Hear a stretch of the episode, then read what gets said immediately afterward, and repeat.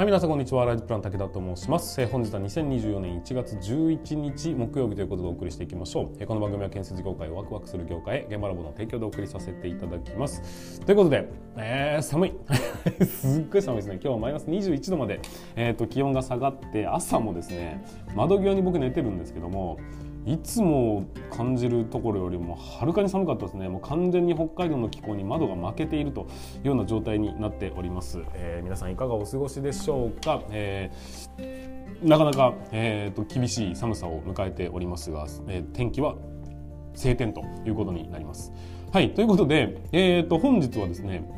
えー、と10じゃうんとなんだっけ、えー建設チャンネルさんというイノシンさんという方がですね、えー、とチャンネルをやってるその YouTube チャンネルとコラボ企画ということで、えー、イノシンさんとの、ね、対談対談だね 対談の収録をするというような形になっております。いつオンエアになるのかはちょっとわからないんですけども、えーとね、楽しみにしていただきたいなというふうに思っておりますし僕の方でも配信する？なのでコラボだから一応こうあっちでもこっちでも配信した方がいいよって言われるんで、まあ、一応やるけどもやるのかな？若干、えー悩んでおりますがあーぜひぜひ僕のやつ使ってって言うだけで終わりたいなと思うんだけど なんとも言えないね。えー頑張りたいというふうに思っております。えっ、と昨日ですね昨日からか。昨日から今日にかけてうちの、うん、と娘、えー6年生の娘のお友達がですね、えー、と家に泊まりに来ております、まあ、お泊まり会ですよね。まあコロナ禍が明けコロナが明けてですねそういうような機会も増えてきたんですけども、えー泊まりに来てるんですよ。で僕昨日夜、えーと家に帰ったんです。そしたら娘とその友達がですね、えー玄関をガチャッと開けた瞬間に「あのお帰りなさいませお父様」ってなんかこうニッコニコ顔で言ってきたんですよ。あのわかりますかね？どこで覚えたんだこんなのと思ってはいながら、えー顔顔がですね緩みに緩んでいたというそのうちの妻の、えー報告によりもうニヤニヤが止まらないというねおっさんじゃねえかよというふうに、まあ、単純に思ったんですがあのなんかめんこいなって普通にまあ感じてしまったそんな親心を許していただきたいというふうに思います。なんかいいですねあの娘が成長するっていうのもそうですがなんかまあえーっとね女性ではないねまだね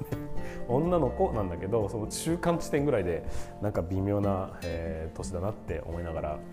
可愛らしいなってニヤニヤしちゃいましたっていう話ですよ何の話だってね。はいということで本日もですね、えー、1個だけ、えーとよく聞くワードなんだけどあと明確に何って言えない言葉について学んでいきたいというふうに思いますが今日は何かと言いますとソリューションっていう言葉聞いたことありません？私たちは何らかのソリューションを提案しますみたいなそんな言葉って聞くじゃないですか。なんとなくなんかなんたら、うん、とソリソリューションみたいな会社名があってみたいなとかよく聞くでしょ？よく聞くけどソリューションって何だいっていう。結構思うんだけど今回ですねそのソリューションについてバチッとね皆さんにお伝えさせていただきたいと思います。さあズバリソリューションとは？問題解決のことを言うという話なんです。ソリューションを提案いたします。つまり、えー、と仕事の効率化におけるソリューションって言われるともうんと効率化をえー、と解決していくってことなんですよ。皆さんの生活におけるソリューションをみたいなこと言われたら生活の問題点を解決してくれるなっていう解決策を、えーのことをソリューションっていうかっこいい言葉で言ってるんですよと、まあ、ソリューションって言われるとなんかすごいレボリューションみたいな感じですげえすげえことやってくれそうって感じはするんですがまあでも単純な話問題を解決してくれますっていう程度にね、え理解しておくとスッと読みやすいのではないかというふうに思いましたんで、えソリューションっていう言葉ねよく聞きますがぜひ覚えておいていただきたいなっていうふうに思っております。はいということで本日もスタートしていきますが皆様準備の方はよろしいでしょうか。それでは今日も立ち入り禁止の向こう側へ行ってみましょう。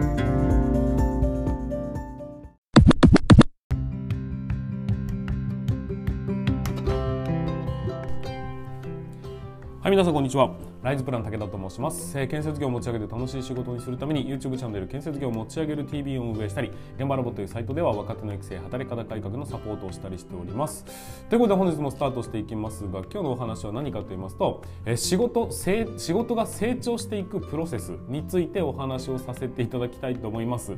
ーん、なかなかねいい題名が思いつかなかったんですが、えっ、と部下から部下というかね皆さん新人若手だとすれば皆さんが成長していくためのえー、とそのプロセスみたいな話だったりあとは先輩から見て、えーと、教えるってこういうことだよねっていうなんかねこうすごくこうざっくりしたお話になるかもしれませんが、えー、ちょっとですね皆さんとどうしても共有したいなっていうふうに思ったので、えー、今回お話をさせていただきたいと思います。えー、何言ってですね今2024年の、えーと、1月11日現在になりますが、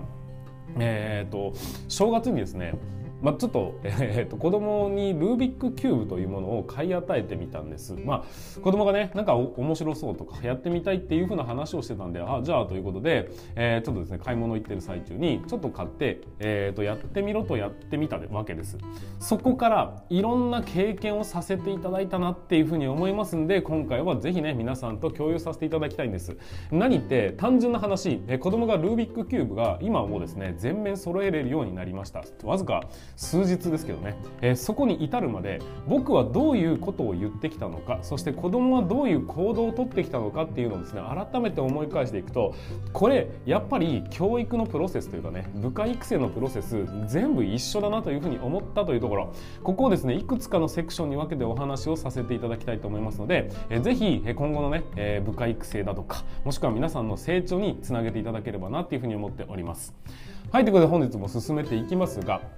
えーと、まずはですね改めまして子供にルービックキューブを与えてみ買い与えてみたんです。そうしたら、えー、子供がみるみるうちにできるようになったんですが僕がやったことは何だったのかっていう話をまずはさせていただきます、えーと、上司目線ですよね、えー、そうなるとですねまず前提として僕はルービックキューブができません。全くできないです。全くできないんですが、まあ、とりあえずその子供にね、え、入り口は教えなきゃいけないなということで一面揃える方法っていうのを、えー、ちょっとネットで検索してみたんです。そうするとああなるほどねっていうふうに理解をすることができました。僕は一面を揃えるだけなんです。ちょっとやったことある人はわかるかもしれませんがルービックキューブ一面を揃えるなんてのはレベルがめちゃくちゃ低くて二面を揃えてくださいってねほぼ不可能なんですよ。ですかね。運転の差があるんですレベルが。二面は難しいんじゃないかな。二面行くぐらいだったらねだいたい次全面行くみたいな。そのぐらい、えーと、レベルの差がですね全く違うんですよ。だから一面揃えてるからといって全ルービックキューブを、えー、できると言っていいかと言われると全然違いますね。レベル1とレベル100ぐらいの落差があるんじゃないかなって思うんですけども、えーとまあ、僕はですねまず一面を覚えてそれを子供に教えるっていうところからスタートしたんです。ここで僕が学んだことは何かっていうと、えー、基本的にですねじゃあお前やってみろよみたいな言葉って聞いたことありませんか？要はお前ができねえだろう。だったら教える権利はないんじゃないかというような感覚。これは嘘だなっていうふうに僕は感じました、えー、単純に言うと、えー、できなくても教える理屈は一緒っていう。わかりますかね？子供が成長していく、まあ部下がね、成長していく、仕事ができるようになっていくために、自分が同じレベル、まあ超ハイレベルな仕事ができないと教えてはいけないのかって言われると、全然そんなことはないです。現に僕はルービックキューブは一面、いまだにね、一面を揃えるだけですが、えその理屈、意味みたいなものさえ理解していれば全部できる必要性はないなとでも、えーと、教える能力っていうのは、えー、仕事ができるかできないかとはまた違うところに存在しているなというふうに感じたってことです。まあ、そこから考えていくとやっぱりですねその上司に対して上司が自分よりも能力があるのかないのか、まあ、当然あるに越したことはないですよ。だけど自分よりも能力が劣っているからといって教える権利がないかどうかそれはね話は別だなっていうふうに、まあ、単純に感じたところでございますだから、えーと、上司の方たちはですね自分ができるできないではなく仕事の理屈本質みたいなものをしっかりと理解をすることさえできれば部下に、えーとそのね、教えることのなんていうのかなノウハウみたいのさえ学んでしまえば、えー、部下はいくらでも自分以上の人間にね育てることは全然可能だぞというふうに思いましたのでまずは、えーと、そういうふうに気づきが一つあったよっていうことです。そして2 2つ目学んでいくプロセスって全部一緒。だなっていうふうに感じました、まあ、今回はルービックキューブだったんですけどどういうふうに教えたのかっていうとまずは1個だけ1個だけです。そのなんか9個ありますよね。9個並んでるうちの1個だけをここに持ってくる。っていうのを、えー、と最初にですね何回かやってもらったんです、えー、何色でもいいからこの緑をここの右下に持ってきてくれっていう。それを単純にやったんです。そしたら、えー、とどうやってやっていいか分かんないけどいじってるうちにできるんですよ。でできたらなんでできたと思うっていうのを考えさせるんですよ。そうするとあこっちってこっち行ったらここに来るんだっていう理屈が一つ分かるんです。じゃあそれを今度繰り返して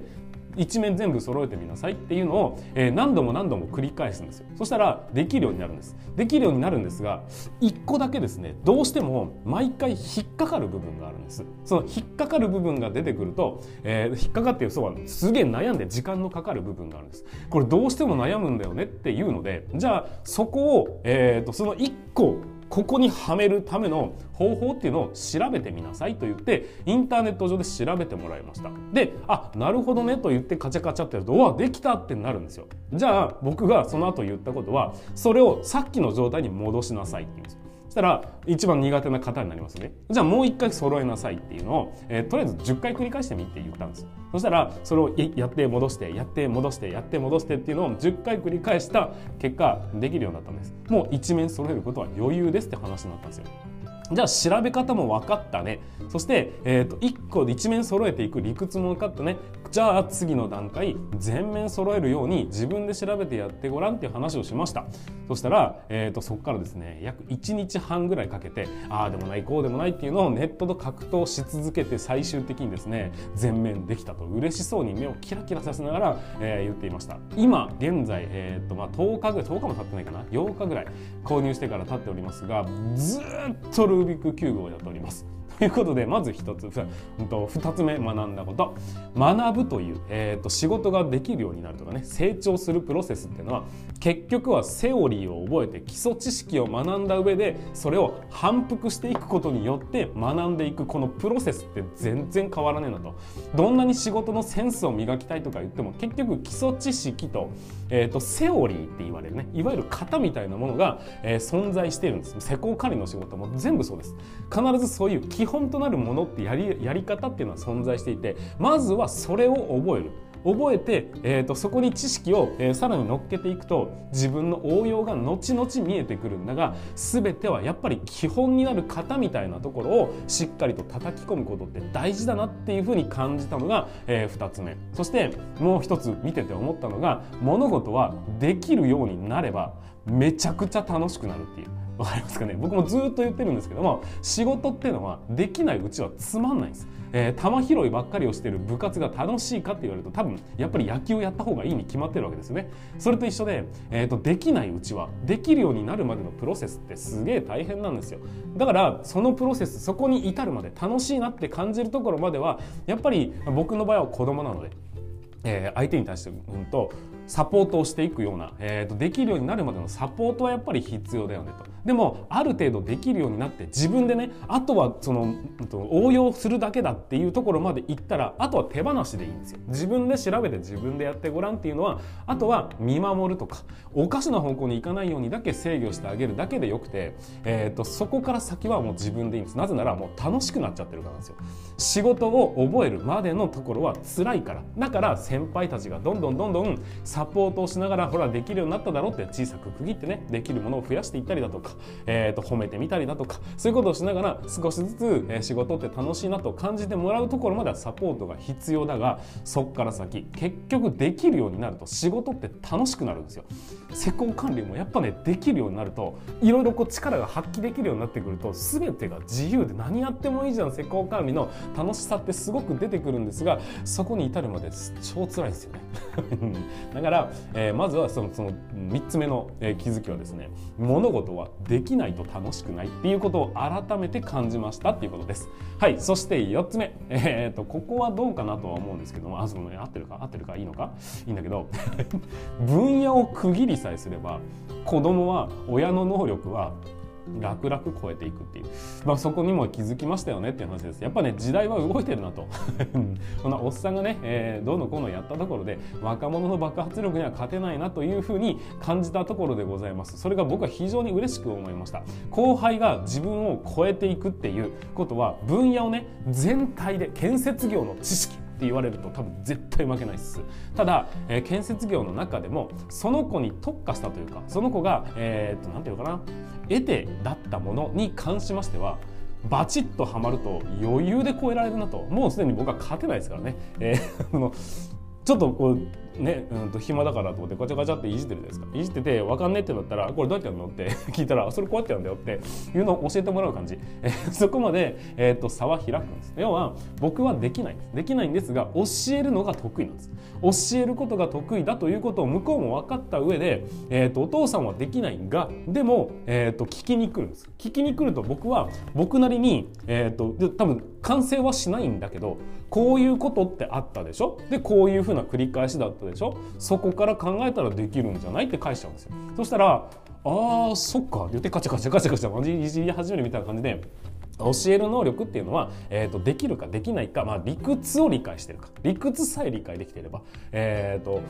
なんていうの全部が全部できる必要性はなくて、えーと、ちゃんとねしっかりと真剣に向き合うということと,、えーと、丁寧に基礎からもう一回繰り返すということをサポートしてあげれば基本的には子供なんていうのは簡単に親の能力を超えていくんだなというふうに感じたというところです。まあ、改めて言いますが、えーと、できなくても教えることは可能ですという話それと、えー、学んでいくプロセスっていうのは基本を押さえてセオリーを覚えてあとは反復をしていくっていうこれ当たり前のことなんですがこれ簡単にやっちゃう。どれも一緒なんだなと学びました。そして物事ってやっぱりできないと楽しくないんだなできるようになれば楽しくなるんだなっていうことも学びました。で最後は、えー、子供。まあそうだな。若者というのは簡単に先輩たちを追い抜くほどの能力を秘めてるんだと。それを引き出しきれてないのはおそらくですが教える側が問題なんじゃないかなというふうに改めて感じましたということをね今年正月のルービックキューブの、えー、を買ったというその事例から、えー、皆さんとね少しだけ共有させていただきました。のでぜひね、えー、この、えー、と話、ま、このね学びの部分というか気づきの部分を、えー、ぜひ、えー、若手の育成だとかそういうものにつなげていただければ、えー、ありがたいなというふうに思いましたので、えー、とぜひ参考にしてみていただきたいというふうに思います。はいということで本日も最後までご視聴いただきましてありがとうございました。僕はですねこういうふうに、えー、と部下育成だとかっていうところにも注力しまして、まあ、オンラインでね新人スキルアップ研修っていうものを毎年開催させていただいております。今もね、えー、絶賛募集中ということにもなりますので、えー、ぜひぜひ、えー、現場ラボという現場ラボコンサルタントかな、まあ、新人スキルアップ研修です。まあ、概要欄から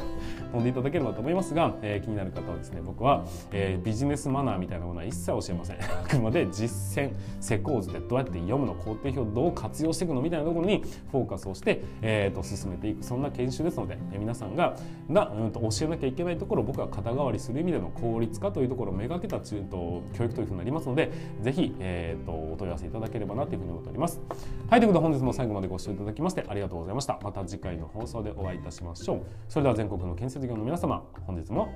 ご安全に